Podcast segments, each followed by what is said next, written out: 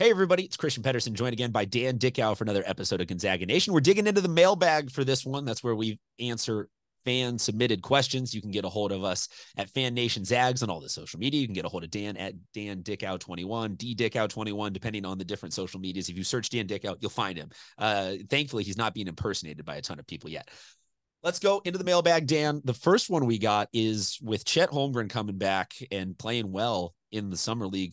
People want to know what do you think is his NBA ceiling? Like, can this guy be an all star? Can this guy be an MVP? What what are we talking about here? I think he could definitely be an all star, um, and because he can do so many different things, um, he's not going to be that guy that uh, I don't think he's going to be a 25 point per game guy in the NBA. Uh, I just think he's going to be, you know, an impactful guy across the board.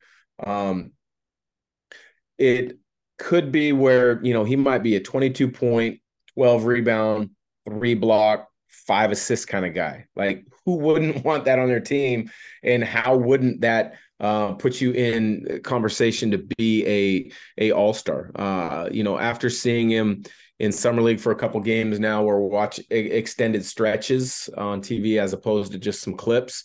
Um, you sh- you see, you know how he adjusts to the defense, and you see how he's able to um, you know impact the game defensively. Uh, you're just seeing a total uh, a, a complete basketball player. Somebody something you saw at the college level at Gonzaga, but now you're you're seeing it in summer league. Now, obviously, you got to do it in the NBA, and then you got to do that. Uh, you know, consistently to be an all star. But I definitely see the makings of, of a good chance to be an all star for sure. I really like what I've seen from him so far in NBA summer league.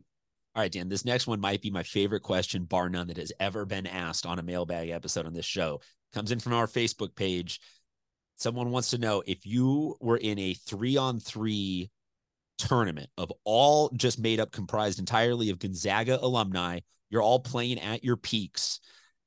Who are you taking as your team of three? Jeez. Wow, you're gonna get me in trouble with that question because there's so oh, many different directions you can go. I mean, you could go you go versatility and shooter to pair with me. You can well, go three is, three is a small. There's no, this person didn't ask for any bench. yeah, I mean, I'm I'm just throwing this out there so I don't get I don't get killed by by people that listen to this. You could go give me defenders with size. You could go, um, you know, just straight size. I mean, I I, I think I would probably. Um, Here, wait, I'll, I'll help you. I'll expand it to three to, to to four, so you get one person. So, get, so we get a sub. Yeah, I mean, eh, Sabonis would be great. Holmgren would be great. Rui would be great. Brandon Clarke would be great. Uh, Richie Frahm would be great. Casey Calvary, Ronnie Turiaf. I mean, they're on this list. No, they're not making the team. Uh, Blake Stepp. You know, there's so many directions I could go. Um, but I think if if I had to be pinned down for a three on three, you know, I'm going to go Chet because he's versatile and he can block shots, switch defensively. Uh, I'm going to go Domantas Sabonis because he's going to be able to, you know, hammer the glass. He's going to be that low post presence, but then he's terrific in dribble handoff situations, which uh, I think are important in three on three. Um, you know, and then I I think you got to go with a, a, shooter with size. So then I'm looking at, you know, do you go with a Corey Kispert or Richie Frahm? Do you go with a Blake Stepp who could also handle it and make plays a little bit? Uh, you know, I, I think I got to go back and and throw one one OG uh, original guy, a former Zag from way back. I, I think I'd have to go uh, Richie Frahm on that one. There you go. Um, a comment section in social media. I really look forward to everybody below. But it'd be hard to it'd be hard to go against Rui. It'd be hard to go against Brandon Clarke in those situations too. You know. Uh, yeah. So wherever you guys are at, with that one. this drop a drop a list of who you would want as your three that you think might win all of this. I think most notably, you've left off the two other Gonzaga alumni that work on the show, uh, Sacre and Morrison. Um, so, but, hey, there's a reason for it. Like, listen, I, so I like, three. Nobody, no, I guarantee you this. No one's gonna pick me because of my defense, and that's kind of the same deal with Mo. Like, you can only have one of those guys you can't cover for two of them in three on three. You're make one guy guard three. That's why I liked it. The, the, the big three aspect Rob. of this made it made it tough. Uh, yeah, nothing against Rob, but you know, I think Chet's a little better shot blocker, and and Sabonis is a little bit better. Uh, in DHO situations. But um, I, I would stack that team, Adam, Mo, and I up against um, pretty much any other group. And I think we give it a good Look, run. It would be a fun tournament, no matter what. I just you, you three on three. I loved reading that question because I'm like, man, we had this last year when Dan left somebody off of a Mount Rushmore. It's gonna happen Yeah. this year. We are putting him in the wood chipper on this one.